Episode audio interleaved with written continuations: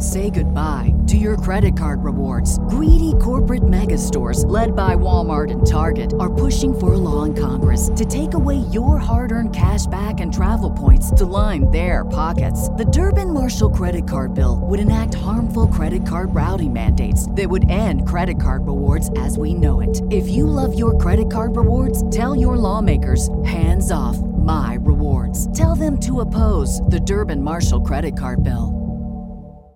This podcast is a member of the Voices of Wrestling Podcasting Network. Visit voicesofwrestling.com to hear the rest of our great podcasts, as well as show reviews, columns, opinions, and updates across the world of wrestling. Hit my music. You're listening to Music of the Mat on the Voices of Wrestling Podcast Network. Hello, and welcome to Music of the Mat, the podcast devoted exclusively to the music of pro wrestling. It's all part of the Voices of Wrestling Podcast Network. I'm your host, Andrew Rich. This is episode 105, and it is volume 2 of our look at some classic Joshi themes. And today I am joined by my guest from volume 1. He is the host of The Truepenny Show, as well as an editor at Steel Chair Magazine. It's James Truepenny. Hello, James. Hello, how are you? I'm good. How are you? I'm fine, thank you very much. I'm having a wonderful day. It's March, and I got to wear shorts today. That's never a bad thing. Yeah, I mean, here in Massachusetts, it's been like in the 50s lately, so it looks like the weather is starting to turn here, um, which I like, you know, because, you know, no more puffy coat and no more hat, no more gloves. so I'm I'm looking forward to, you know, spring and summer, that's for sure.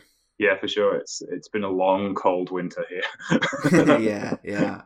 Um, been a long, cold year in general. I think. Yeah, yeah, yeah. Um, well, it's good to have you back on the show here. Uh, it's been a while since you were on, a couple of years actually. And um, I asked this to Garrett last time. Um, how have you been doing during the pandemic? Um, it's it's not been the best of pandemics, as they rarely are. Um, it's been pretty horrible, to be honest with you. Unfortunately, I lost my father just before Christmas, um, and I lost my aunt a week later. And COVID has not been kind to this part of the world. I've had, I've had COVID myself, and my friends have had it, my work colleagues have had it. Thankfully, they're all okay, but they're suffering long term effects. It's not pleasant. Having said that, I've watched a lot of wrestling. I've written about a lot of wrestling. I've recorded loads of podcasts about wrestling. In fact, today I was recording a podcast called Today at which we've been doing. I pretty much started doing last year to fill the hours, basically, being sat at home with nothing to do. So every time New Japan do a big tour, like the Best of Super Juniors or G1, I do a podcast called Today At, and it started off as a little 10 minute podcast. And then my friend Christy, who used to be a really big fan of New Japan, has just recently got back into it. She said, I'll do them with you. And they went from these little 10 minute like sports report things to hour and a half chats um, a big, big, deep, in-depth storyline and character stuff, which is kind of what we do really well. And Christy has also lost a parent to COVID as well, so it's kind of a bit of therapy for us to catch up as friends because we haven't spoken to each other in, in nearly about the same time as, as since I did this podcast, um, and get to fall back in love with New Japan Wrestling and out of love with New Japan Wrestling uh, a little bit as well. yeah. Well, um, well, first of all, I am sorry for your loss. That that's just awful having to to go through all that. Um, as I know, many people have had to go through. Yeah. Because yeah. of the pandemic around the world. But um, I'm glad you're keeping busy. That's for sure. That's an important thing to do. And and wrestling can be that escape for a lot of people. Um, of course, it helps when the wrestling is good, mind you. Uh, that that helps a lot. Um, and, and you did mention uh, New Japan. Uh, that's a, a, real frustrating thing right now. I, I find is, is, the inconsistency of New Japan these days, where you, you, watch one show and it's like, man, what are they doing? They've lost the plot. It's not good anymore. And then you watch the next show and it's like, oh my god, this is amazing. The match of the year contenders. Oh my god, like it's so, it's so frustrating that inconsistency. But you know, then again, that's wrestling of all kinds over the years. Wrestling, it, it can be great, it can be downright awful, but you know, it's always been there for us through thick and thin, and that's something to appreciate at least. So that's it. It always was. But I watched um, Jay White and Dave Finlay this week, and I said to Christy at the time, my dad would have loved that match, and I'm glad I got to see it because it was his kind of match, especially as as I did the math today and realized I've been watching the Finlay family wrestle for 40 years now and that made me feel really old. but in a good way, I've had 40 years of Finlays in my life. How awesome is that? Yeah, there's four generations of those guys, so there's been a lot of them, that's for sure. um, now, if I remember correctly, you're also a music teacher, right? That is, I'm not teaching as much music as I used to, as you can probably imagine. Yeah, I was wondering about that. Like, do you have lessons still over Skype or whatever? Or? Yeah, exactly that. I do Skype lessons, private teaching wise, which I can do anyone in the world. So if anyone would like a guitar lesson, you can uh, send me a note on Twitter at Sheriff Lone and and I will quite happily charge you money to teach you how to play guitar. Um, I my school work, I'm in and out of one school because they don't want people who are going from school to school, obviously. So I had some time off from that, but I got back to that a couple of weeks ago. My main school I work for, I'm not teaching music because we're not allowed to sing in school because obviously to be blunt, spitting and breathing on each other is not good in this particular situation. Um, and we can't do music the way we used to. So we kind of have to sit there with laptops and beat out tunes, which isn't doesn't require as much as my support as it used to do. and I can't be everywhere. I can I'm only allowed in one room. So I've got my class and one of the class I deal with, and that's it. So not as much music stuff as I used to, but I have played a lot of guitar. As you will today, of course. You have yes. the guitar at the ready here, so. Yes, I I've got my Ibanez. I, I actually purchased this guitar, um, like just before lockdown, or just after lockdown, the first one, and it's an Ibanez RG350, which is kind of ideal for what we're talking about today because this guitar was designed around about the time these women were leaving the dojo, the majority of them anyway, and uh, it's um, nice and metal. This guitar. Yeah, sounds great, man. I mean, I know when I have Chris Novembrino on the show, he brings his guitar at times too. So um, I, I, do like having the guitarists on to you know play a few notes here and there. It's a lot of fun, absolutely. Um, well, uh, anyway, James, uh, it is March, International Women's Month, and uh, back in 2019, I had you on to discuss some classic Joshi wrestling themes, and now you're back for round two here. Um, it's funny, uh, in between your appearances uh, from March of last year, I did an episode about ruthless aggression WWE diva themes, uh, which, as far as like the wrestling goes, is a rather far cry from the world of classic Joshi, I think, because no bra and panties matches for Akira Hokuto or, or Manami Toyota, no no mud matches for Kyoko Inoue. I don't think they're James. So no, no, no, it's not their thing really. Though I did have a conversation. Well, the other thing the other day, there was an indie wrestler called Aspen, and she posted a picture of her. It was a it was a selfie, and she showed her knees and somebody was like, "Oh, good lord, woman, cover cover up that table leg ardor. It's releasing my sexual ardor." And it was like, "Calm down. It's somebody's knees." And I was thinking back, I actually posted a bunch of stuff that they did kind of like, you know, some of the classic Joshi women did actually do cheesecake video shoots and photo shoots. The the Crush Girls did loads of swimsuits because they basically wore swimsuits all the time and when they weren't wearing swimsuits, they were wearing double denim. Um, so because it was the 80s. Um, and so, you know, it's the basic principles of the stardom look, if you will. A woman who can wrestle really well and looks good in a bikini has kind of its roots in the 90s wrestling. Certainly, Bikini Kudo is probably the, the highest profile of the women that kind of that, that kind of way of thinking. It wasn't really, though, as sexual objects. It's kind of in the way of the videos and and uh, books that wrestlers today do. It was kind of just like nice, kind of innocent, really, pictures. Not to say that, you know, there was some sexual exploitation going on. I'm sure there was. But equally, they were independent women who were making a living doing the things they wanted to do. So I, there's balance there. Yeah, I mean, nowadays they still lean into the, the model side of things with Joshi, with the various photo shoots and photo books and and there is i think definitely a more uh, overtly sexual aspect to it too with some of the racier sets. Um, but yeah, back then, from what I've seen anyway, there wasn't as much uh, titillation as there would be later on from like the 2000s onward. No, and also it, I would also say AJW specifically were kind of a wholesome product. Like the women involved couldn't smoke, couldn't take drugs, couldn't have boyfriends, couldn't go out. You know, if you especially if they were younger, when they got older a little bit, they had a bit more freedom because they were kind of the boss, but they had enough sense to not do those kind of things because they were um, looking after their own interest. Really, you know, they were looking after being top of the card. So there was there, it was kind of trying to be as wholesome and appeal to as many people by not offending. You know, it was like 80s WWE in the sense of it was a big cartoon that everyone could buy into. And that was kind of the similar thing with AJW, but it was just more athletic and with deeper themes, I think. Mm-hmm.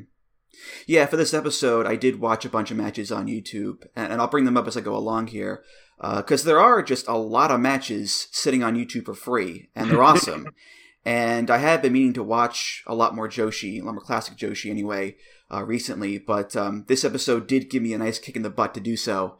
Because uh, it's weird, like, there's a lot of wrestling I'm, I've been meaning to go back and watch or rewatch, like uh, classic Joshi or 90s uh, All Japan, 2000s ROH, and it's right there online. I know how to get it, but I get like this anxiety. There's too much of it to watch, along with current wrestling and, and movies and, and, TV shows and books and podcasts and, and work and all that stuff. So it's weird. I want to watch it, but there's so much that I want to get to that I get this pit in my stomach that I don't have enough time. Um, do you ever feel that way at all, James?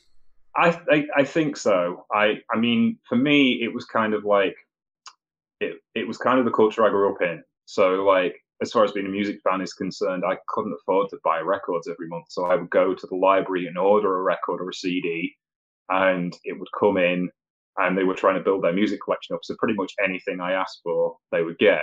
So like my library had like Soul Asylum and Husker Du and all these Minnesotan punk bands that I liked because I because I because I'd asked for them.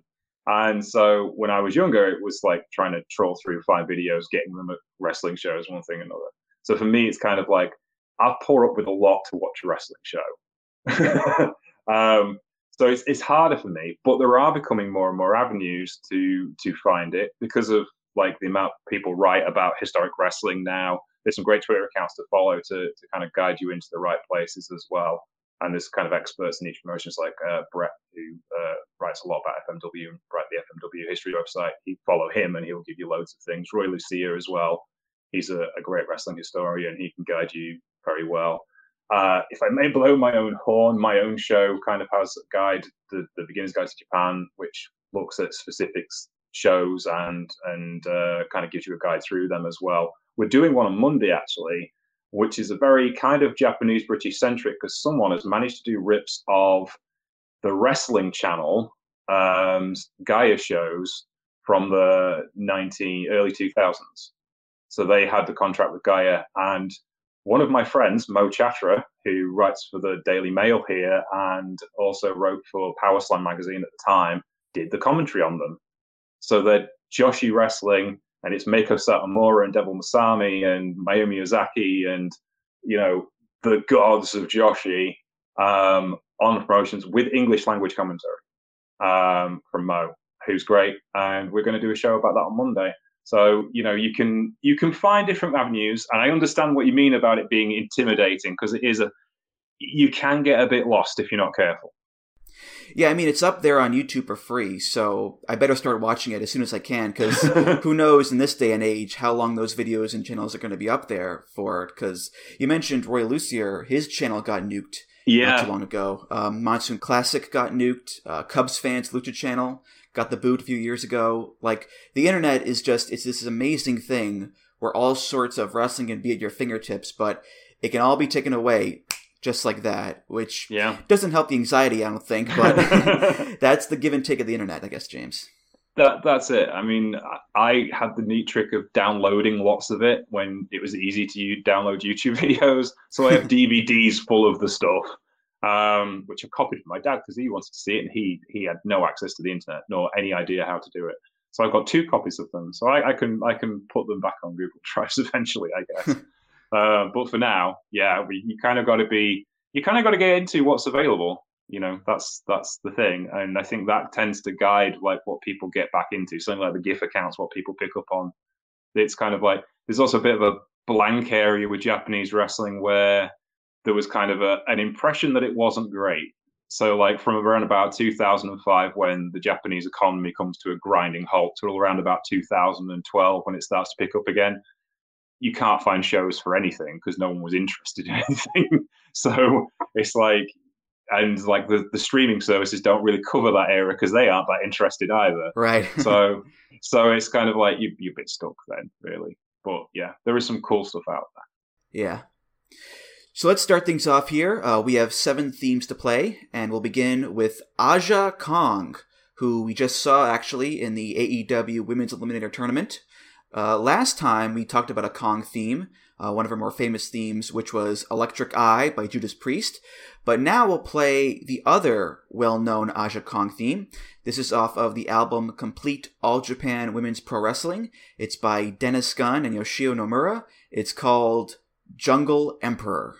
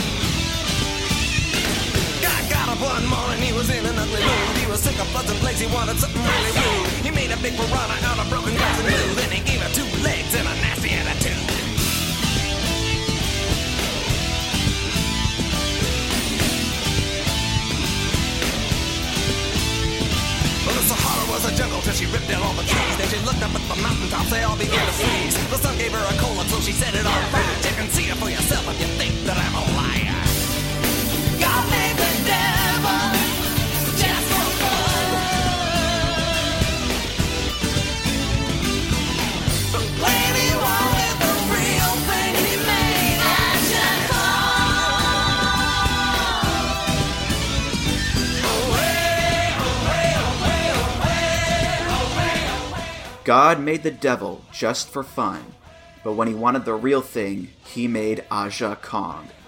That might be the greatest line from a wrestling theme ever, because it, it just sums up Aja Kong to a T.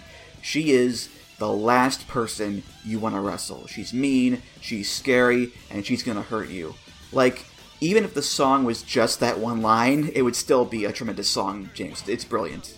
Oh, it's perfect. It is absolutely perfect. It fits everything about Aja Kong just so well. You know, it is it is the perfect line. She, of course, of course, the devil made Aja Kong. No one else could imagine. No, no human could imagine such a thing. You know, she is the wrestling's greatest monster heel. You know, you look at her and you look at monster heels today, and they're only just catching up with what she did. You know, and and as a person, she had so much. It was 10 times harder for her than any of the people on this list, and she did it better than most. Because she was not the classic wrestling style, she was not the classic wrestling beauty, and she had a gauging father, which is always a setback in the environment she's going to be in. Yeah, I mean, someone like her, with, with her background, as you said, you got to be tough to get through things, that's for sure. Um, and the funny thing is, like, yeah, she is this tough dangerous woman, the legendary Aja Kong, this feared monster. But overall, this song here is rather light-hearted in tone, I think. Like, it doesn't sound traditionally scary or dour. It's rather upbeat and fun. Uh, there's the away, away, away, away part. Like, even the rest of the lyrics are quite wacky. Well, the Sahara was a jungle, till she ripped out all the trees. Then she looked up at the mountain tops. They all began to freeze. The sun gave her a cold until she set it on fire. Check and see it for yourself if you think that I'm a liar. It feels kind of like a children's song in a way, that, that blatantly silly and cartoonish, over the top imagery, uh, which again is an interesting choice given that it's Aja fucking Kong, and you don't think of her as silly, really. Um, I mean, the song is fantastic, but it's a rather uh, curious dichotomy with the tone, James, you know? Yeah, I mean, as well, and when you go against that, the actual chord sequence is a minor chord sequence. I'll play you the chord sequence a second.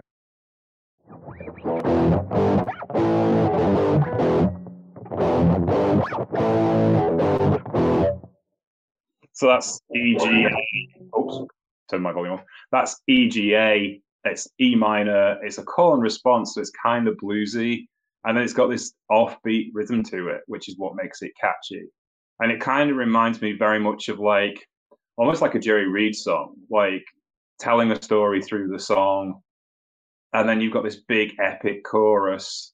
Not necessarily the way away away bits, but the the length of the notes are the hell for such a long time. I think it's the Yoshio Nomura's vocals are like wailing away in the background. So it's kind of odd that it's from this storytelling place that's really accurate, but the delivery, especially uh, Dennis Gunn's delivery, is really dramatically over dramatic. And yeah, there's so much going on with this. it's just like, and then you realize what the, what it, it was debuted at the the Big Egg Universe show, it's the biggest rest, women's wrestling, all women's wrestling show of all time, and it was debuted for the final match of the V Top tournament where she wrestled Akira Hokuto, and she came out to that music, and they spent a million dollars on her entrance alone. So it's like on the staging area that they used for it, they filled the egg dome it was complex. It was costly. There was fireworks, and this. So yes, they should write a song for that. yeah, um, it's also obviously very different than Judas Priest is, of course, uh, which is full throttle heavy metal, straight for the neck. So a real stark difference there too. Um, but regardless, I wanted to have this on here because it's such an iconic theme, and I wanted to start us off with it too because it's an all timer, James. It's an all timer. Yeah, I agree with you. I think it, it's the most fun let's be honest. It, it's it kind of makes things a bit cartoony, but as well, they were trying to soften her edges at the time because they're going into this big cross promotional feud with everyone in Joshi. You know, this is this is high stakes wrestling, and I think there was kind of an if you look at the history of that 93 to 95 period, this was really intense stuff. And anything you could do to take the edge off it made it a bit more, you know, it wasn't so much of a dramatic slog. I mean, that that show itself was a 12 hour, 22 match epic that most people didn't finish till the end, didn't last the whole day there. And it was hard work. We did it on the Truepenny show a couple of years ago, and I think it took us three hours to review every match. And it's funny, it's not just wrestling either. There was like kickboxing and, and shoot boxing there too, and all this amateur stuff and, and dwarf wrestling as well. And um, also there's Akira Hokuto and Aja Kong. So it's it's a real eclectic mix, that's for sure. Yeah, um, Animal Higuchi's daughter in an amateur wrestling uh, demonstration, which doesn't really quite work because amateur rings are like three times the size of pro rings. So, so it doesn't quite work the way you want it to. There were some things that were experimental, but they were trying to celebrate women's wrestling and women's fighting generally, and that that we can support, especially in International Women's Month. Up next, we'll look at the theme for Mima Shimoda, uh, best known for being one half of the tag team LCO, with Etsuko Mita. Uh, LCO stands for Las Cachorras Orientales, which is Spanish for the Oriental Bitches, which is just a tremendous name for a team. Uh, Mima's theme, which was also occasionally an LCO theme, is by Yasumitsu Shimizu, off of, again, Complete All Japan Women's Pro Wrestling. This is Mima the Sensation.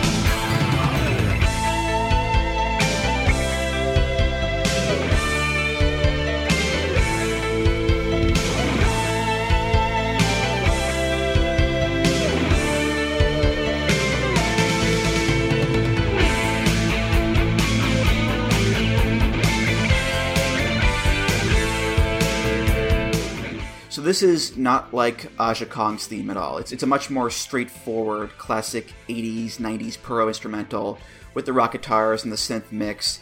Has a great guitar solo in there, a little bit of the traditional East Asian flavor too. So it's not a song that will stand out all that much amongst the many others like it, but I think it's one that will always work, especially in that era, James. Yeah, I mean, it, it is the it's the kind of quintessential Joshi 80s wrestling theme or 90s wrestling theme. It's it, it's it's an ode to like guitars like this one, the Floyd Rose guitar especially because of the way the tremolo works. I will give you a quick demonstration. I can make my tremolo make horrible, horrible noises because it will just run the strings to slack like this.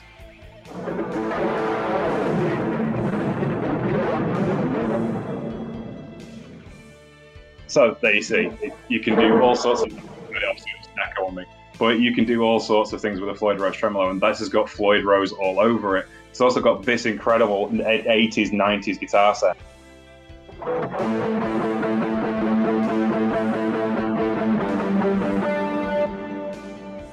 And it uses those double stops in the guitar sound, which is like a classic 80s rock. It's incredibly uh, Def Leppard. You know, you could imagine Mutt Lange sat in a studio and Phil Collen plays that. And it's like, oh my god, we've got to press record.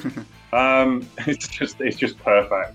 Um, also, the other thing it kind of reminded me of was Mr. Big. This is a very Paul Stanley guitar part, not Paul Stanley. Um, oh, I've forgotten the name of the guitarist from Mr. Big. That's really awful.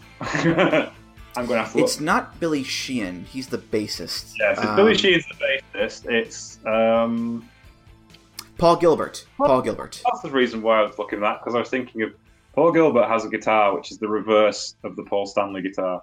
So in my brain, I went to Paul Stanley first, obviously, when I was talking about a completely different person. Uh, but yeah, it, it's very much that Mr. Big style, like green green tinted 60s mind is exactly the same kind of riff, to be honest with you. Um, and Paul Gilbert plays guitar very much in that way. It's very big, expansive guitars. I could see him playing this or listening to it at least and really enjoying it. Um, and yeah, it's kind of like a, a noodle along rock song, and it kind of matches Mima Shimoda in that sense of she was very direct wrestler. She is a badass, and I kind of I want something that doesn't. She had so many roles within New Japan, uh, not New Japan, within AJW. Like she was originally part of the Dream tag, uh, sorry, the Tokyo Sweethearts tag team uh, with Manami Toyota, and that didn't quite work. And then she got put in the original LCO with Akira Hokuto and Etsuko Mita, and she served her apprenticeship as Hokuto's right hand woman, getting her ear clipped on a regular basis because she'd done something wrong. and then, and then the LCO came out on the own, and they were the baddest tag team of the 90s. You know, they were, they terrified people. It was just two normal sized looking wrestlers, but they were just capable of so much evil. And it was great.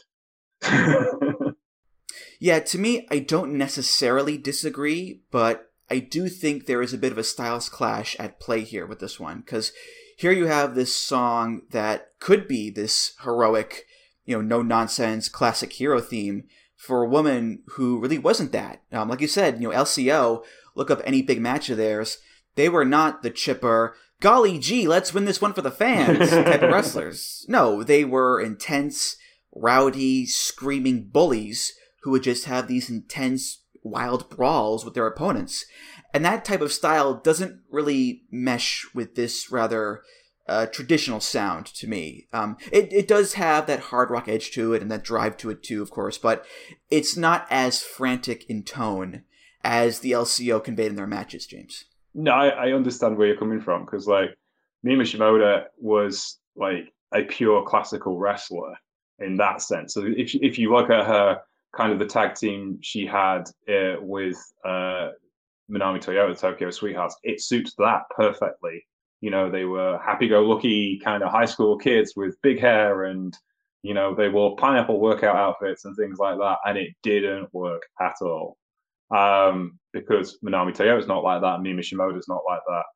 So their great rivals at the time were Dream Orca, which was um, Toshiyo Yamada, who ended up being Manami Toyota's partner, and Etsuko Mita, who ends up being Mima Shimoda's partner, and it all clicks into the right places. Someone said the other day, like greatest tag teams of all time. Someone said the Dudleys, and I'm like, the LCO would have stolen the Dudleys' lunch money and stuck their heads through tables. because they were they were better than anybody else. So that's that's they were just that good, and uh, I I still say they they've got a shout for the greatest tag team of all time in my opinion. Yeah, I watched a few LCO matches the other day. Um, I watched their match from the Big Egg Show. I watched a cage match against the J Tops, and then I watched a match against Kyoko Inoue and Aja Kong. And with all due respect to them, those are not the cleanest, smoothest, most well worked matches in the world. But that wasn't the point either. The point was violence, intensity, aggression, chaos. Like during the Kyoko Aja tag, they're brawling around Korakuen and there's there's tables and there's fire extinguishers going off. And at one point, they try to throw Kyoko Inoue off of the balcony of Korakuen. It's it's nuts. And again, that tone doesn't really come through with this particular song here, James. No, this just like just the the entire idea of the LCO still terrifies me. Like the only team I've seen who've come close were uh, Medusa Complex, which is uh, Charlie Evans and Millie McKenzie, the Australian British tag team, who I saw well, who 2019, who were, they they were Sendai Girls World Tag Team Champions, and they're very much that intense kind of uh, full court press tag team like the LCO were. Sadly, we'll not see them again because Charlie Evans is staying in Australia and Millie McKenzie signed with NXT UK. Here we go. The things that could be eh? but uh, yeah, LCO were just just so intense all the time. Uh, I would also recommend their match against Ayako Hamada and Aquino in Arsion when they turned up in Arsion and were like, "We're the LCO and we're better than all of you," and proceeded to beat seven shades of excrement out of Aja Kong and her uh, proteges, and it was glorious. and uh, the funny thing is that Mima, this this wild woman, this take no shit bully. Nowadays, she works for New Japan as a backstage helper. Yeah, like she's the one in the backstage promo videos who gets Jay White a chair, and she's all like nice and sweet. It's it's very amusing to see her in this kind of role here nowadays, given her career, James. I I'm wondering how many conversations she's had with Jay White. I really do because there's there is there is some parallels there, um, in in his career and hers, and yeah, if she'd be the ideal person you'd want handling talent as a road agent or just as a helper and offering advice at the right moment because she's still one of the best heels I've ever seen. Yeah, she's the one where Jay cuts that amazing promo after Wrestle Kingdom where he falls over and is like, Will somebody fucking help me? She's the one who picks him up. So there's like an established relationship between them in those videos. She still manages in CMLL on occasion. Well. Oh right, um. Okumura. Yeah, yeah, yeah. yeah. So. Aren't they married in real life too? I yes. Believe? Yeah, she, there's there's a big crossover between the Joshi women and and uh, luchadoras generally. You know, because of even more so than the men. I mean, you've got Fantastic Maniac Tour, and obviously places like Osaka Pro, and Michinoku Pro, and UWA were were very Japanese influenced. Sorry, lucha influenced Japanese wrestling. But a lot of the excursion that happened out of AJW were just straight to CMLL, um, and for GAEA it was UWA and and AAA. So there's a, people like uh, Ayako Hamada speaks fluent Spanish and fluent Spanish and wrestles for for AAA. Obviously, because the father was Gran Hamada, who did the same kind of deal uh, with UW in Mexico as well as running his own promotion.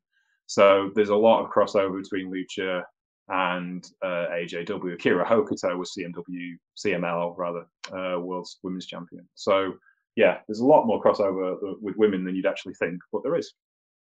Well, speaking of wild women and uh, speaking of cool names for wrestlers, up next we'll look at the theme for Dump Matsumoto, which, if you don't know who she is, picture a woman named Dump Matsumoto that's her. Just a real big bad motherfucker. Uh, Dump, a member of the Villainous Alliance with fellow baddie Bull Nakano, among others, in All Japan Women's. And her theme is by the Black Sounds Orchestra off of Pro Wrestling Q3D. This is Black Devil.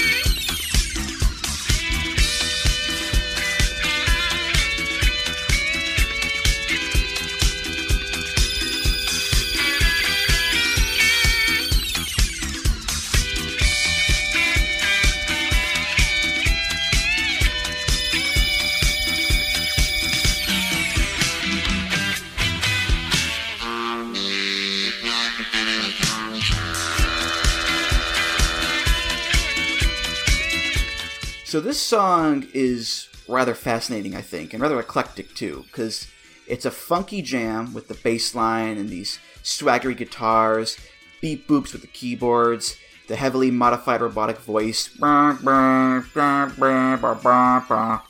So it's rather futuristic sounding at times. But then it devolves into like a 70s pop song with the female singers and the hand claps, the bongos, and then it's back to the funky future jam. Enfermería.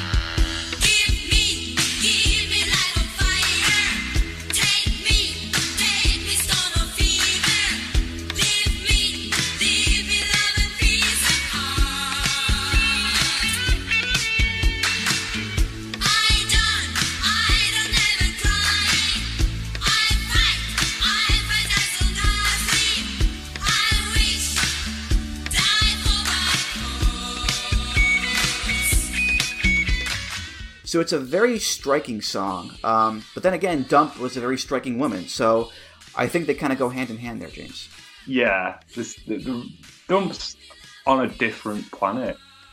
She's just like you, look at the women that AJW had up until her, and this Jaguar Yokota, who's the big star, and, and there was the the um, the the try to remember the beauty pair. There we go, and the Jackie Sato, and they're very classically styled Japanese women in the body shape, and you know, even like um, the heels they had were big, but they weren't like monstrously big. And then comes Dump Matsumoto, and she just doesn't care. It's not that she doesn't care about what you think of her, she doesn't care about you or anyone else. And she wrestles with just sheer abandon the rules are merely an inconsequential thing about a wrestling match. They're there to be ignored. All she focuses on is the person in front of her.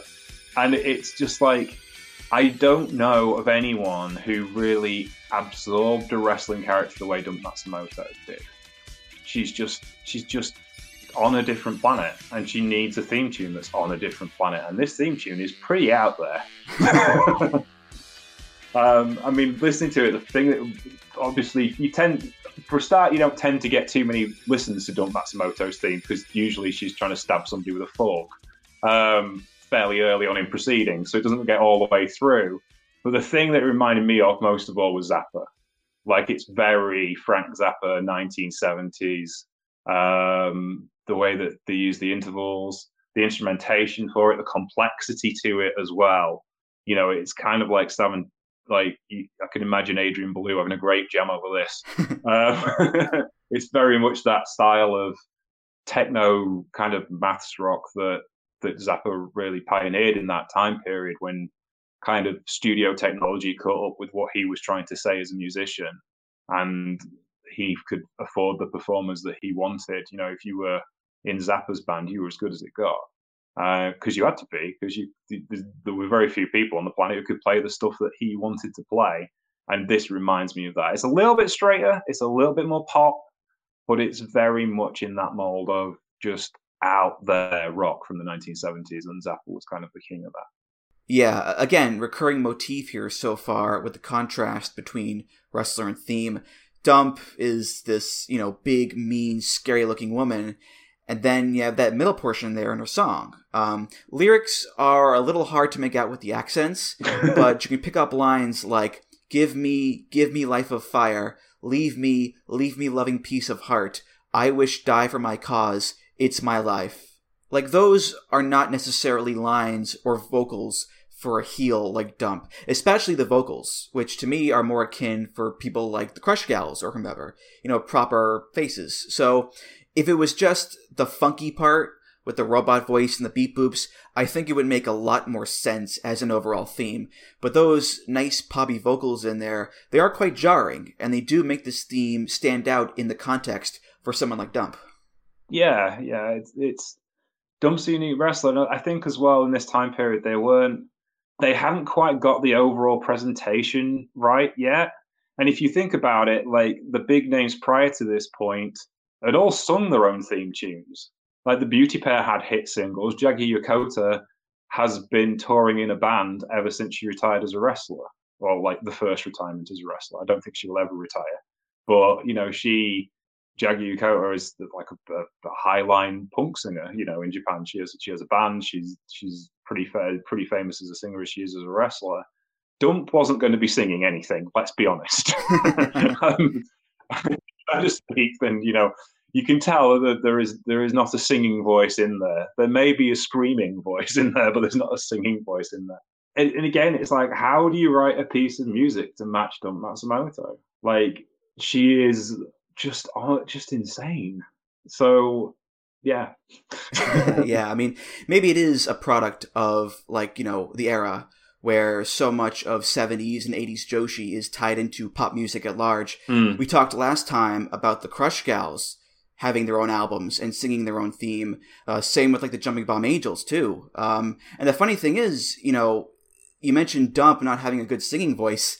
She has an album too yeah. called Dump the Heel, where she sings like metal songs, which is very appropriate for her, I think. So, yeah, it is weird to think of some big and scary heel like Dump having the poppy singing aspect to her in any way, but again, that might just be part of the culture of Joshi at the time. Yeah, one of the oddest things I ever saw in wrestling was one of the early Marvelous shows. Marvelous is the promotion that's currently owned by Chigusa Nagayo. And when she first started Marvelous, she was kind of like experimenting with the presentation of wrestling because Chigusa was always interested about the, the cult of pro wrestling and because she is essentially a large part of that cult um, and trying to figure out different ways of presenting stuff. And one of their early shows, which was kind of a poorly attended show because they were a new promotion, but she had Dump tagging uh, with someone who I can't remember, but um, Chigusa Nagayo's band played all the themes. So there's a point where Dump Matsumoto is stood in the ring listening to Chigusa Nagayo, her lifelong nemesis, singing her theme tune. And it's weird. Because Dump just kind of stands there and goes, eh, it's pretty good. then just taps the Singapore cane on the top rope along to the music, nods appreciatively, and then the faces come out.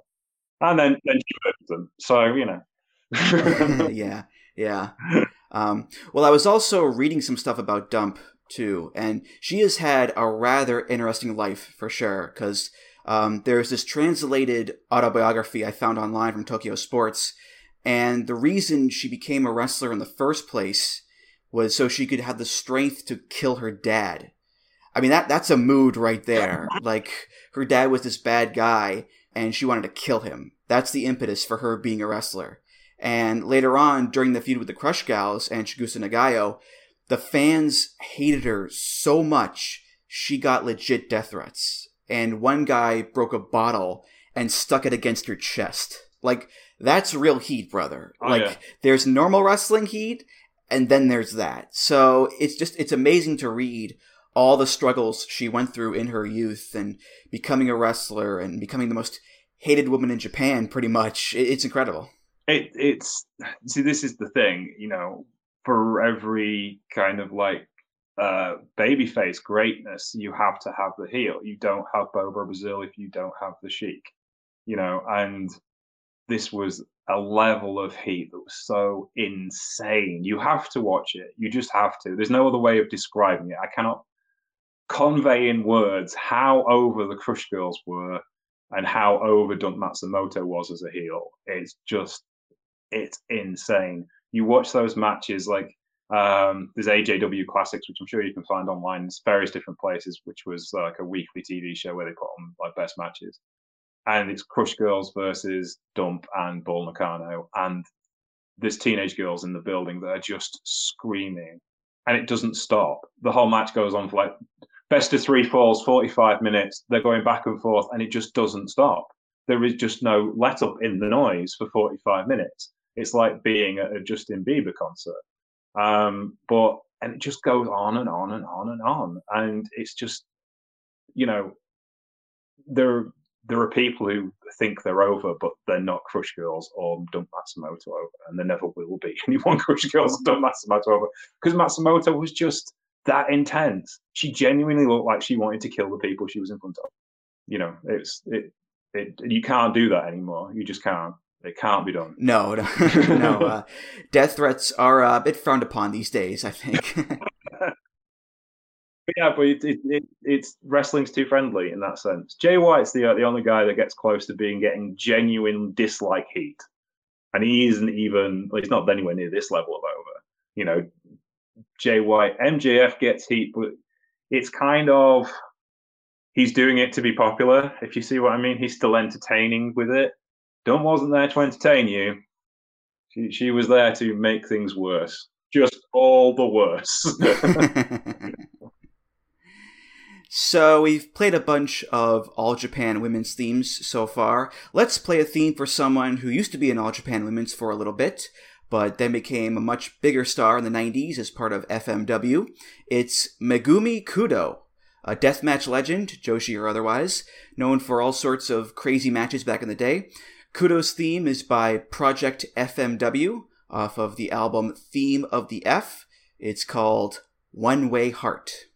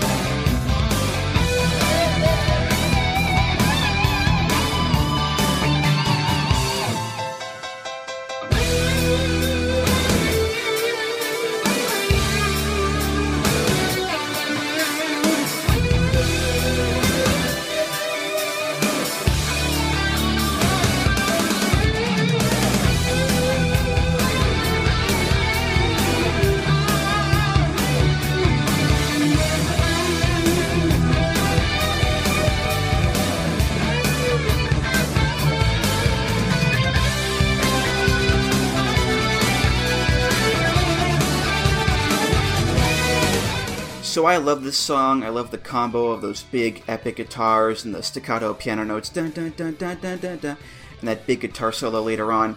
It gets the blood pumping. It's very exciting. And in a place like FMW, where it's this big time atmosphere with all sorts of crazy brawls and death matches and so forth, you want a song that will convey that level of excitement and atmosphere. And this song does a good job in doing that, I think. Um, to me, it's like a more updated harder version of Mima's theme, where it doesn't really stand out as this unique thing, but it still works really well as a theme. What do you think, James? Yes, it's it's a brilliant interpretation of like the character of Megumi Kudo. You know, it's in the sense she's kind of like FMW's Mima Shimoda or Manami Toyota. She was the girl next door. She was meant to have mass appeal, and she certainly did have mass appeal. Um, and it kind of rocks along. FMW had really good choices for their theme songs. You know, Onita's theme's amazing. You know, it's just perfect for him. And this is kind of perfect for Megumi Kudo. Um, and kudos that it the bit that always kind of strikes me with Kudo is like here is this clearly successful woman who is incredibly good looking and is incredibly athletic and you wonder how she ends up in the middle of this double hell death, no rope exploding barbed wire death match. because it's like, how did your life lead you to be here? so I know how your life leads you to be here, and I'm still not sure I quite understand all of it. Uh, but it's the choice you made, and by gum, you were the best hardcore wrestler ever. So, yeah, she's awesome, and the music has to match that. She's on a she's on a kind of a different plane of thought to most of the baby faces of her era, but she's just as good as them. And she, which is kind of the FMW story, she was the the one that got away from AJW. Her and Combat Toyota were let go because they weren't good enough. And it's like I do the Truepenny show with uh, Chelsea Spollen, and her reaction was, "They weren't good enough." How how were they not good enough? And it and it basically boiled down they weren't developing fast enough, and Combat was kind of getting lost because she was uh, in Bull Nakano's group, and they kind of already had uh, Aja Kong, and you know the, the, she could see the writing on the wall that if she was going to be monster heel, AJW wasn't the place it was going to be. And Megumi Kudo um, couldn't get forward traction, but she was in the class of 86. The class of 86 included Akira Hokuto and Aja Kong, as well as Combat Toyota, and Shimoda. Uh, sorry, not Shimoda, um, uh, the Suzuka Minami. And then the class of 87 comes along, and it's Toshi Yamada and Manami Toyota and Akira, uh, sorry, um, Takoka, Takoka Inoue, Kyoko Inoue. It is literally the greatest wrestlers of all time in one class.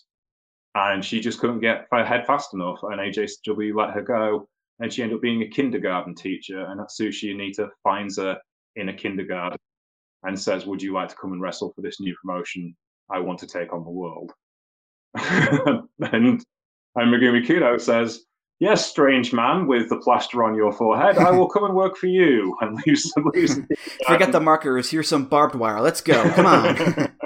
and and she, you can actually see like if you watch those matches from 1990, I literally have seen every one of her big street fights, and she's they're in combat start off, and it's clear they don't really know what they need to be doing in 1990 when they have their first street fight. It's not barbed wire; it's just a regular street fight and by the time they have Combat's retirement match in 96, six years later, they're perfect. It's the best of all the double hell death exploding barbed wire matches. There was a couple of call outs in it in the Jon Moxley uh, Kenny Omega match the other week from that specifically from that match if you if you know that match well. So, you know, it's kind of like it gained in its notoriety because of that. And she was for a long time, Megumi Kudo was the biggest draw in women's wrestling. She she held the record for headlining her and Shark. Uh, so, sorry, everyone's probably pronouncing her name. Shark uh, held the record for a mixed gender wrestling card live attendance, which was 14,000 at Megumi Kudo's retirement show at Yokohama Arena. And that was only bested by the WrestleMania with Becky Lynch and Ronda Rousey and Charlotte Flair. So that will tell you how big a deal she was. Yeah, I mean, it just feels like a big time theme. It just has that feeling, like a, like a four pillar theme. That yeah. epic, this song means business mentality. There's no cutesy synths or hand claps or whatever. it's just a badass theme from start to finish. And yeah, you, you think of Kudo as this total badass wrestling in crazy barbed wire matches against Combat and Shark. It totally fits. Um, but again, there is a little bit of contrast too, because Megumi Kudo is this lovely woman in a nice pink and white outfit, very cute, very approachable. And then, oh, here comes the blood and the barbed wire and the explosions. Let's yeah. get crazy. So, yeah, it's amazing to see that this nice looking, presentable woman is one of the icons of hardcore wrestling alongside these grizzled, um, for lack of a better term, crusty guys like Mick Foley and, and, Terry Funk and Onita and Mr. Pogo, Abdul the Butcher, like all these crazy, scarred up, disgusting looking legends, and she's right there with them. And I think this badass theme helps with her credibility too. Yeah, I think so. I mean, if you say like the four pillars, I think if you have the four pillars of FMW, it would have to be Onita, Pogo, Combat, and Megumi Kudo.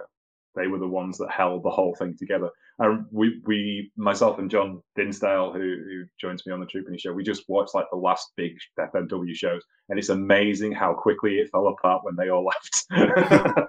it's like, oh, oh dear, oh. So yeah, um, but yeah, kudos, kudos, just great. I just love watching her wrestle. Um, she's just fantastic, and uh, what you go if we're talking about the start like in it's intimidating to go and find all this stuff. There's loads of kudo stuff out there. And she's just absolutely classic babyface, and you, you, should watch her. And a lot of people, a lot of wrestlers should watch her on how to be a great babyface. Mm-hmm. Well, the thing is, um, her previous theme to this is a song called "Keep On Running," which she sang, and that's a total pop rock anthem. Like it's inspiring and driven and hopeful. So it's kind of like how with this theme, she's a lot harder now and grittier, and all that poppy fun has been beaten and bloodied out of her in those death matches. so there's a fun contrast there too. Um, but uh, but yeah, Kudo is awesome. I mean, she invented the Kudome Valentine, which is the Vertebreaker, the Cop Killer. I mean, that alone, she deserves to be lauded for the rest of time because that move is so sick. yeah, she she also had great dives too. She was like, um, she was as good an aerial wrestler as a lot of people who are uh, for a time certainly you know, she she was she was double tough. She could mat wrestle. Some of the best matches I saw her in were her in combat tagging against Manami Toyota and Toshiyo Yamada at uh, the anniversary shows and and at uh, Dream Slam one. Uh, they were outstanding together as a tag team. You know, they kind of like Kota Combat was the big heel at the time, and and Megumi was the big face, and they were like, right, let's bury the hatchet because we've got to go wrestle the AJW girls. And then they go against Akira Hokuto and Bull Nakano, and they got beaten pillar to post for 20 minutes. And it's like, nope, right, I'm going to pick ourselves up and have another go. And then it, then it was Toyota and Yamada, and they beat them. So it was like, right, okay, we've righted the world. Now let's go on with our own lives. but yeah, yeah, she's she's just um, she's just one of a kind. You just can't get the just the intensity that she had and the style that she had from just such a classical styled wrestler, you know, classic Joshi wrestler put into this otherworldly environment and she made it work. And that this is the kind of thing is as well is that they learned so quickly. You know, you you look at Terry Funk and Atsushi Onita, I think it was the third or fourth anniversary show. And by the time they get to the sixth anniversary show, they have this bank of knowledge and videotape they get to watch to figure out what to do. And Toyota and Kudo are just perfect. They're flawless. It's like the best version of what that style of wrestling should be. So, up next, we'll play the theme for Dynamite. Not the AEW show, not the kid, not the catchphrase from Good Times.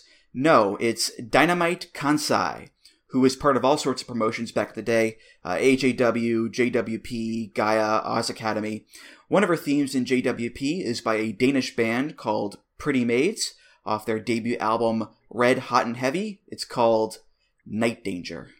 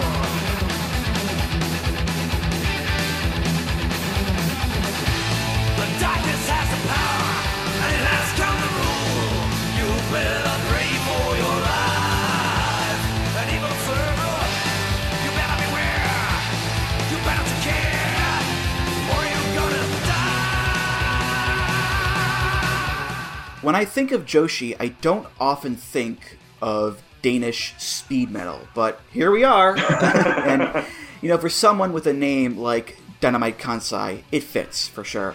And also, that's true for her style as well, because she kicks ass, literally. Go watch the Aja Kong match from Big Egg. She is kicking that woman in the face very hard. So, having this intense crushing metal song that's about danger and the devil and all that stuff.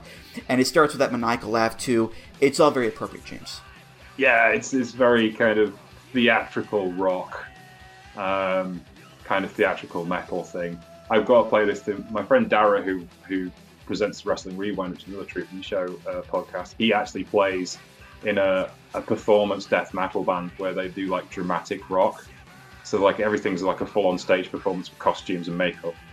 Um, it kind of reminded me of that kind of style of music. It's like it's like the most dramatic thing for the most dramatic wrestler because Dynamite's so intense. Like she's the, the the thing is with Dynamite is just like when she goes to a ring and she's prepping and she's quietly in a corner and you just hear her kicking into corner pads, thunk, thunk, thunk, and it's all about intimidation because she's just that bit bigger and that bit thicker and that bit more muscly than the women she was wrestling at the time. She wasn't monster size like Aja Kong or she wasn't monster size like Dump Matsumoto. She was just that bit bigger.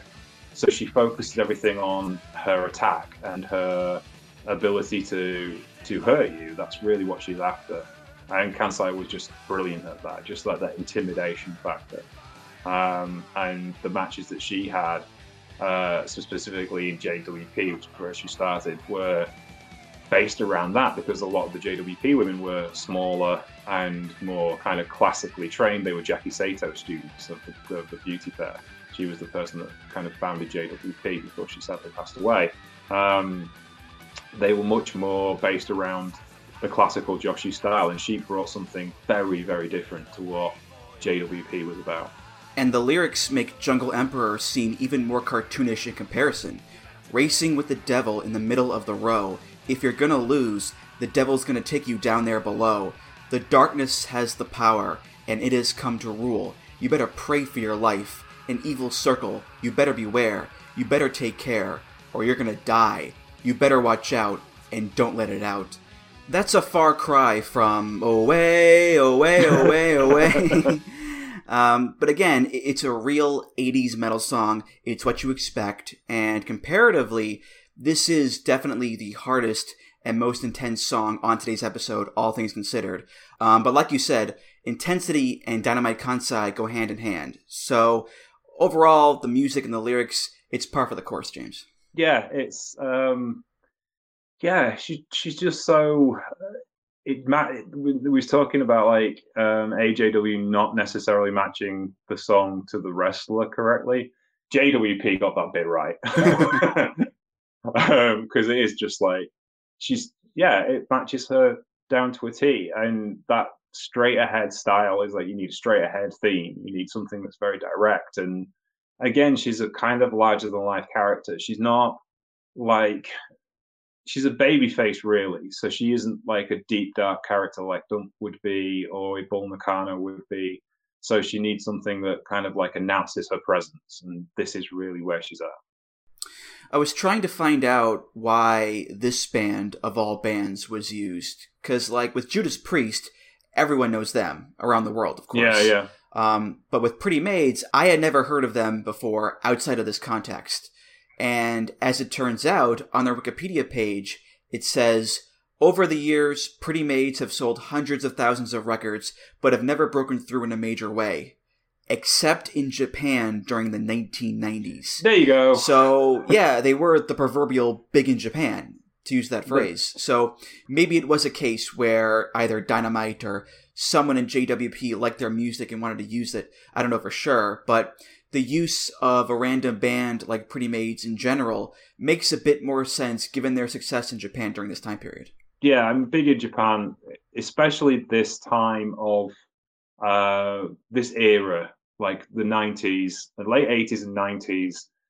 Uh, technical guitar is still like a big, big deal in Japan. You know, um, people like Paul Gilbert, who we talked about earlier, and Marty Friedman, who was former guitarist from Megadeth are massive stars in Japan. And Marty Friedman is a good example. He started touring Japan in the late 80s. And when he started touring Japan as a solo artist before he before he got picked up by bigger bands to play for them, they they were basically touring with no money. They could basically basically not make food. You know, you know, they were they were essentially paying to tour, but they they meant they could earn a living as professional musicians. It's where they cut their teeth.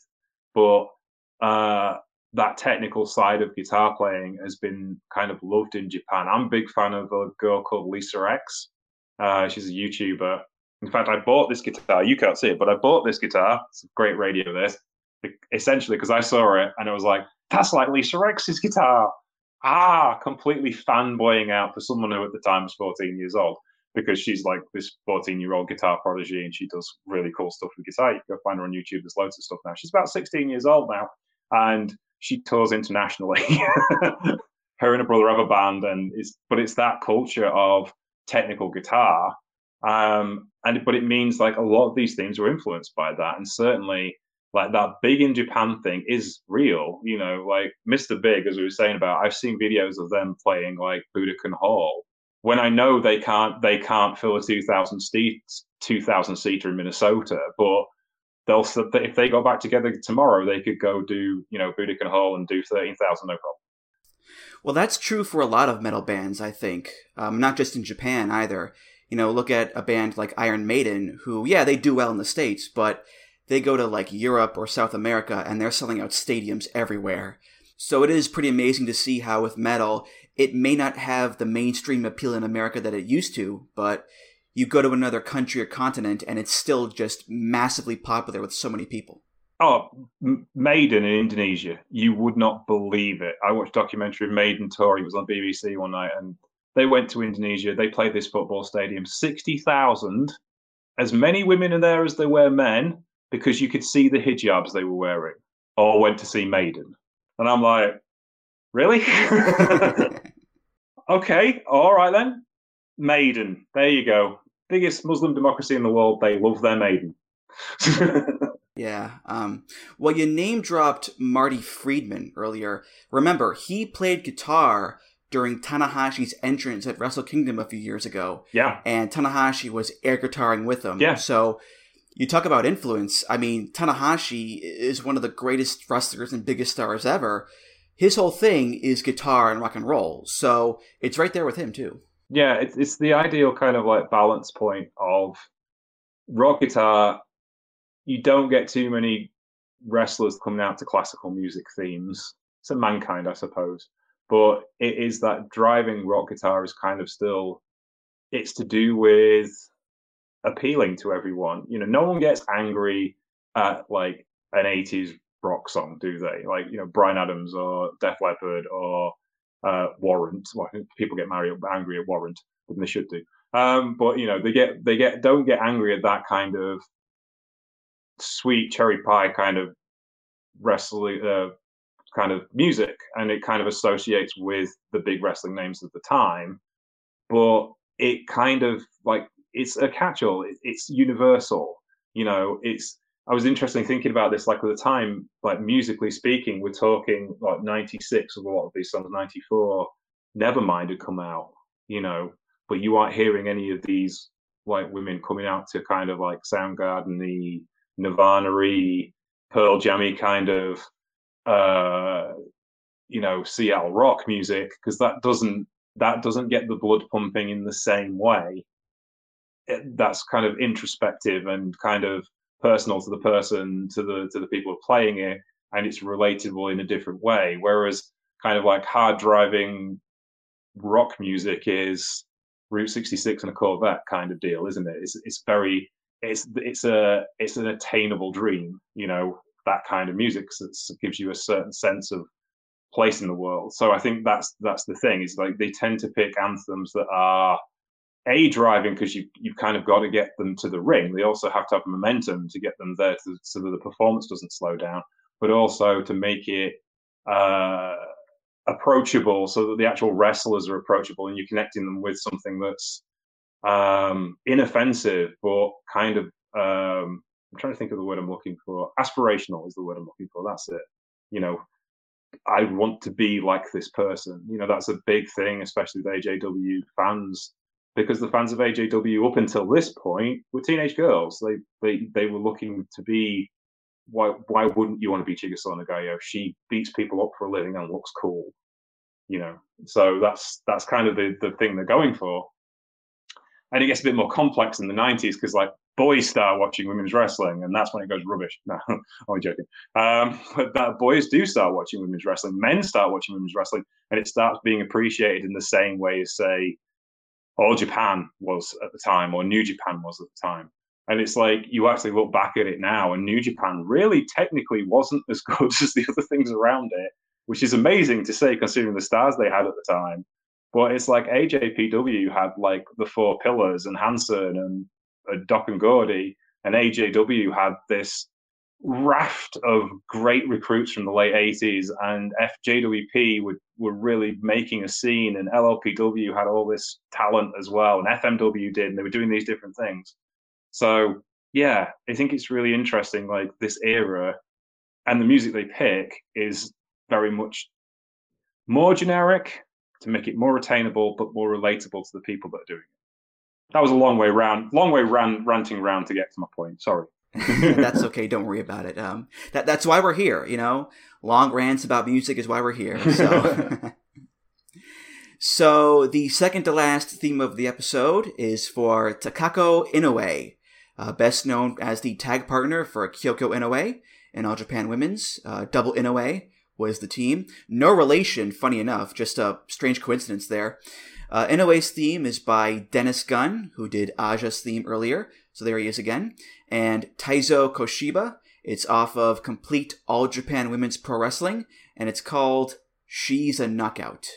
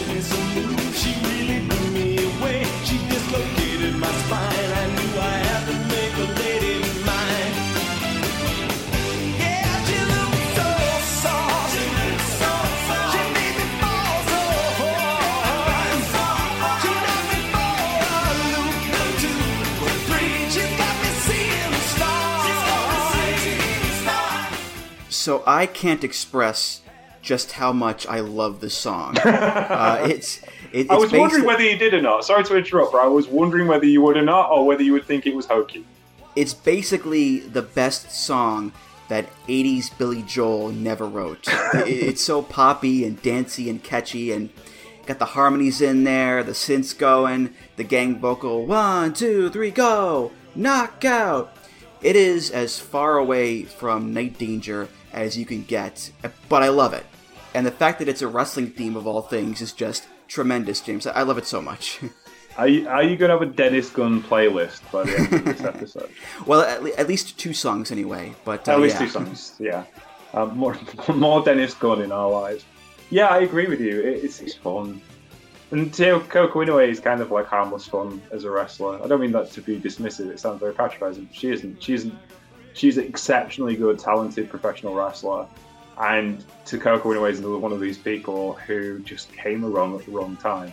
If Takako Inoue walked in, into AEW now, she would be a flat out superstar within a week because she was that good. She was exceptionally gifted as a professional wrestler.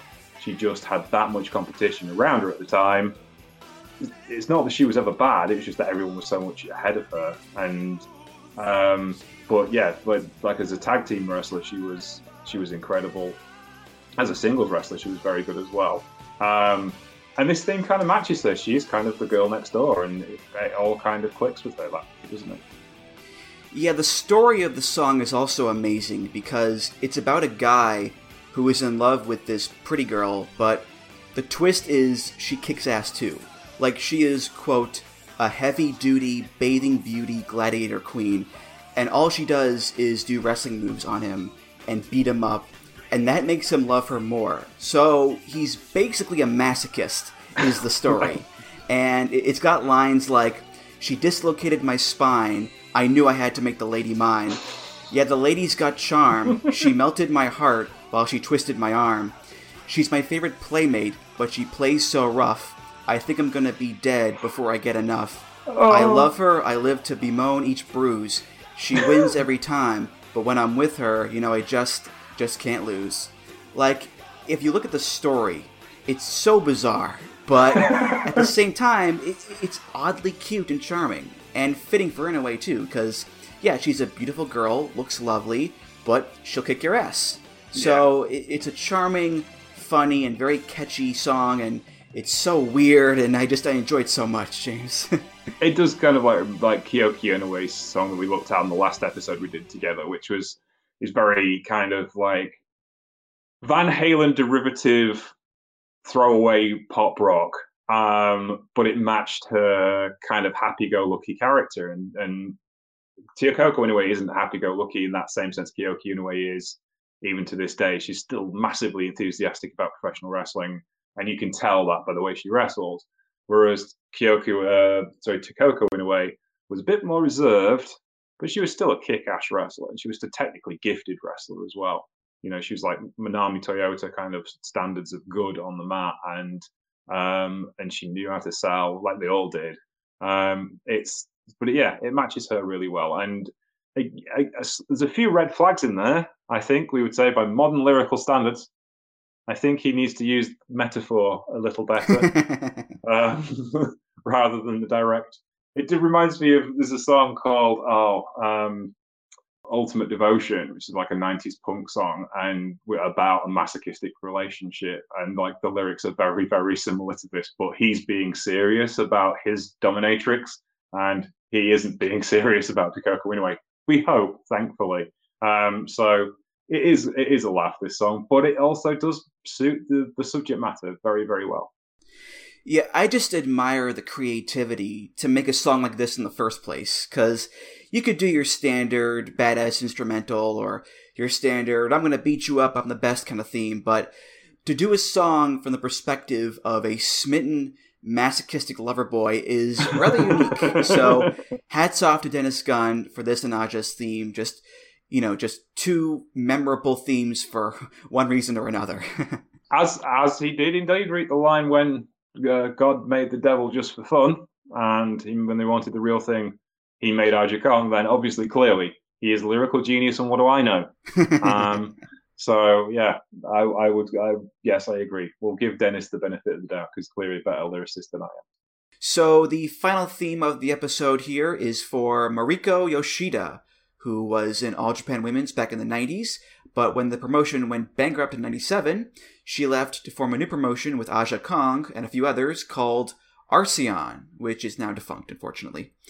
Yoshida's theme is by Robert Miles off the album Dreamland. It's called Fable. Tell me a fable.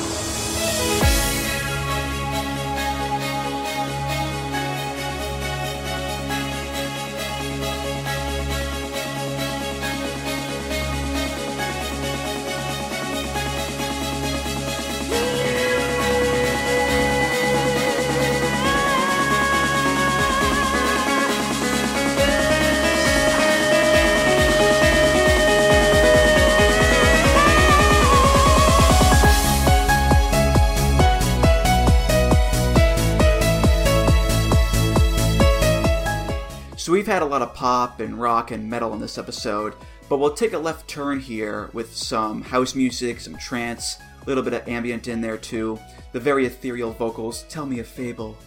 Um, I, I, do enjoy this music on occasion, no lie. Uh, and, uh, and the reason I picked it is because it's the most modern theme of the episode, the most recent theme. Yeah. And from my viewpoint and my imperfect knowledge, it represents a changing of the guard with Joshi themes where in the past you had the more straightforward rock and synth hybrids and maybe some metal in there for the more you know heavy hitters and, badasses and whatnot. But as time goes on, Joshi themes are shifting more towards electronica and techno and dance. Not completely, of course, but you look at a lot of themes in like Stardom nowadays, they're very electronica heavy. So there was a shift into this electro style, and I think Yoshida's theme represents that in some way, James. Yeah, I mean, as well, like it's a shift in Yoshida as well. When Yoshida was in AJW, she was kind of your more traditional women's wrestler, and then when she goes to Arsion, she becomes this badass shoot fighter because the style of Arsion is very shoot orientated, and so she kind of changes her tack as a professional wrestler, and that theme, this theme kind of matches that. She's not like um, a stand-up fighter like Dynamite Kansai, you'd expect something driving and, and forward pitched, and she's not. A, she is a badass, but she's not a badass in the Aja Kong kind of monster way. And she's not a girl next door either. You know, she when she comes starts with Arsion, she comes to the ring wearing a Spider-Man inspired like PVC catsuit with shoot shoes and you know uh, killer armbar combination. And of course, she invented the air raid crash, which is the finisher for Drew McIntyre and a bunch of other people uh, in North America now. But you know, like all great wrestling moves, it was invented by a Joshi in the '90s.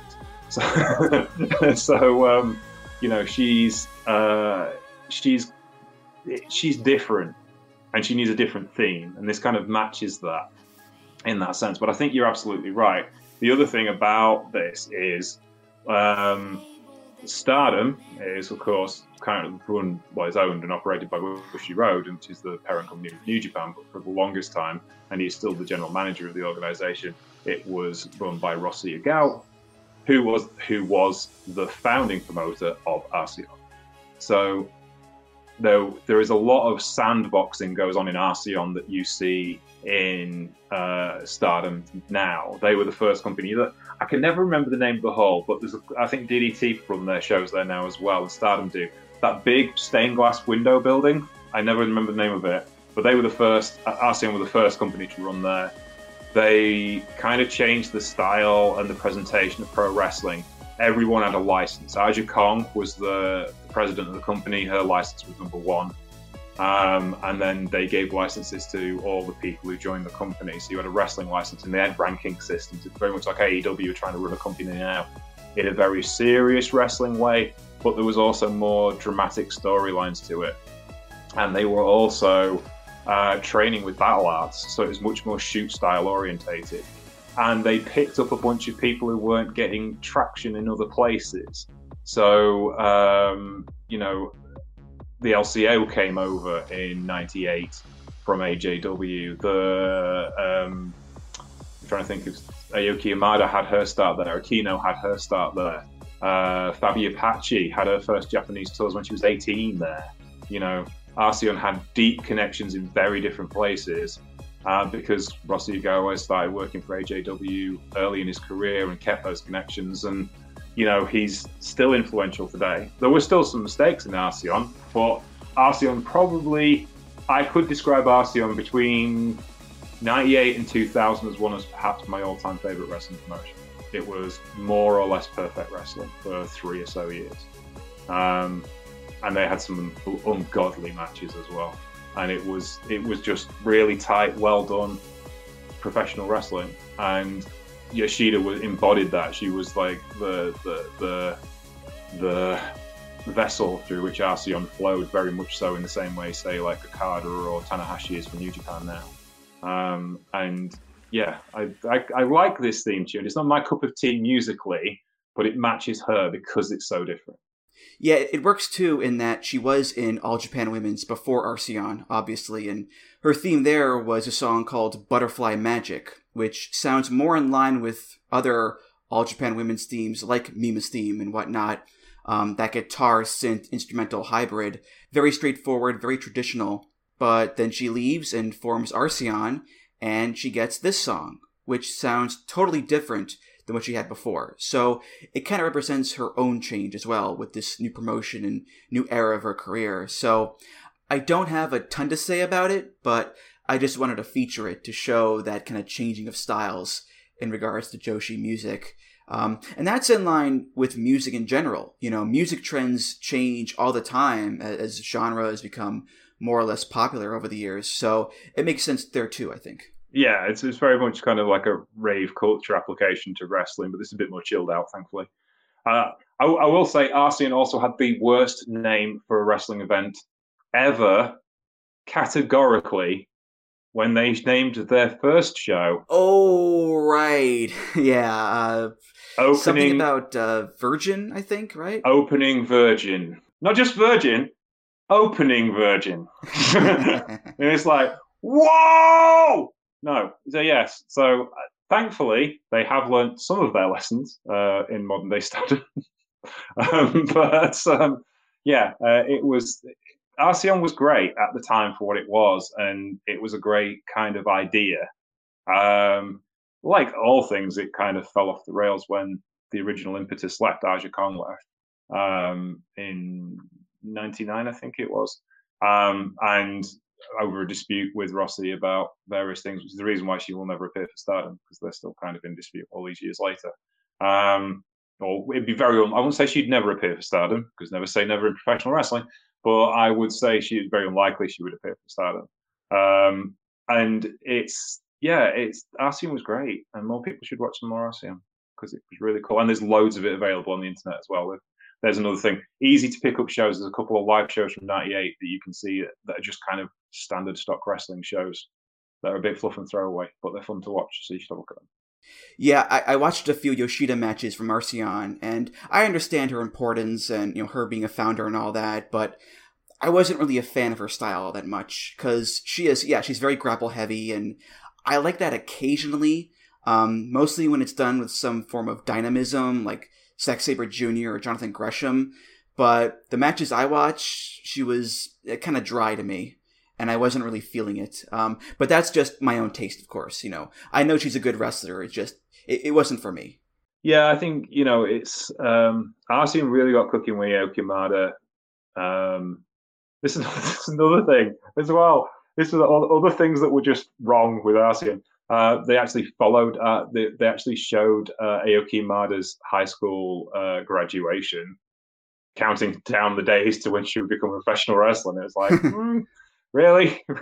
do we do, do we want to be doing that now? Um, but yeah, uh, so when Ayako Hamada came along, and there was kind of a bit more of a mix of lucha and shoot style, but still kind of tough brawling, a bit more watchable in that sense. But like Arsion itself became uh, influential because it became the foundation for what come after. Uh, technically, it still does exist. A to Z Wrestling, which is Yumiko Hotta's promotion, is essentially what Arsion was she bought out the promotion when Rossy sold up before he kind of went on a hiatus before Stardom. Um, but it was basically a political mess, and by the time she got to it, and she kind of rescued it and lived it along ever since. But it's not really the same promotion. Um, so yeah, it's it. Was Arsion was kind of like the great sandbox for 2010s Joshi. I think that was there was a lot more influence there, and you can see it in certainly in Stardom uh, and in SEAdLINNNG and in to a lesser extent TJPW. And uh, Yoshida is retired now, of course, but she lives on in wrestling through her moves because KZ in Dragon Gate uses the spider twist as one of his finishers. Yes. So her influence is still being felt to this day. So. Yeah, yeah, and the air raid crash, Drew McIntyre. Um, Gravy Train from LA Knight, as he is now known, uh, Eli Drake, as he was formerly known. Uh, I, Okada obviously uses an air raid crash neckbreaker uh, variation as well. So she was incredibly influential for the length of time she was wrestling, and I think there's probably there's probably a few wrestlers who are around today that kind of have taken on uh, Lindsay Snow a little bit, I think, and uh, I, yeah, um, Sienna as well a little bit too, kind of taken on that kind of mat working badass that that she was. Right, right. All right, well, that's going to do it for this episode of Music of the Mat. Thank you so much for listening. And uh, James, thank you for being here. This was just so much fun having you on and getting back into the classic Joshi pool here. And uh, you are just like the Energizer Bunny because you just keep going and going and going with this stuff. And I, I mean that in the best possible way, of course, because your knowledge is very much appreciated and always welcome. So thank you. Thank you very much. I greatly appreciate it. It's been a lot of fun to talk about. Um, Joshi, again, uh, is so much in depth because it's still my favorite wrestling subject. Joshi never lets you down. There'll always be something you can find to learn about or something that's cool or some like the, the Dump Matsumoto story, which I didn't know about, which was really, really cool. So you're always getting surprised about new stuff all the time. Any plugs you want to give? Go right ahead. Uh, you can follow me at Sheriff Lone Star on Twitter if you would like to have a chat about Joshi or professional wrestling generally. That would be cool. Um, Truepenny Show drops every Monday on Truepenny Show channel. You can find that on SoundCloud, Stitcher, iTunes, all the places you get your podcast from. Uh, the Today At series will wrap up uh, the New Japan Cup, and that'll be back uh, for Best of Super Juniors. And we have the Wrestling Rewind on there too. That's really cool if you like North American wrestling. And uh, Steel Chair Magazine is ace. You should probably read that too. Okay, cool, cool. And Music of the Mat is, of course, part of the Voices of Wrestling podcast network. You can find all the great podcasts on there at voicesofwrestling.com. Follow the show on Twitter at Music of the Mat. Follow me on Twitter at Andrew T. Rich. If you want to discuss this episode or other topics, you can do so at the VOW Discord. That's voicesofwrestling.com slash Discord. If you want to donate to the show, you can do that too. Just go to voicesofwrestling.com slash donate and click the big donate button beneath the name Music of the Mat. If you donate, hey, thanks so much. You're awesome. And of course, rate, review, subscribe to the show on Apple Podcasts, Google Podcasts, Spotify, and many other places. James, thank you again, and I'll see you around. Take care. All right, for James Truepenny, I'm Andrew Rich, and I'll see you next time on Music of the Mat. Take care, guys. Music of the Mat is intended for entertainment and information purposes only. The songs used throughout this show are property of their respective copyright holders. Say goodbye to your credit card rewards. Greedy corporate mega stores, led by Walmart and Target, are pushing for a law in Congress to take away your hard earned cash back and travel points to line their pockets. The Durbin Marshall credit card bill would enact harmful credit card routing mandates that would end credit card rewards as we know it. If you love your credit card rewards, tell your lawmakers hands off my rewards. Tell them to oppose the Durbin Marshall credit card bill.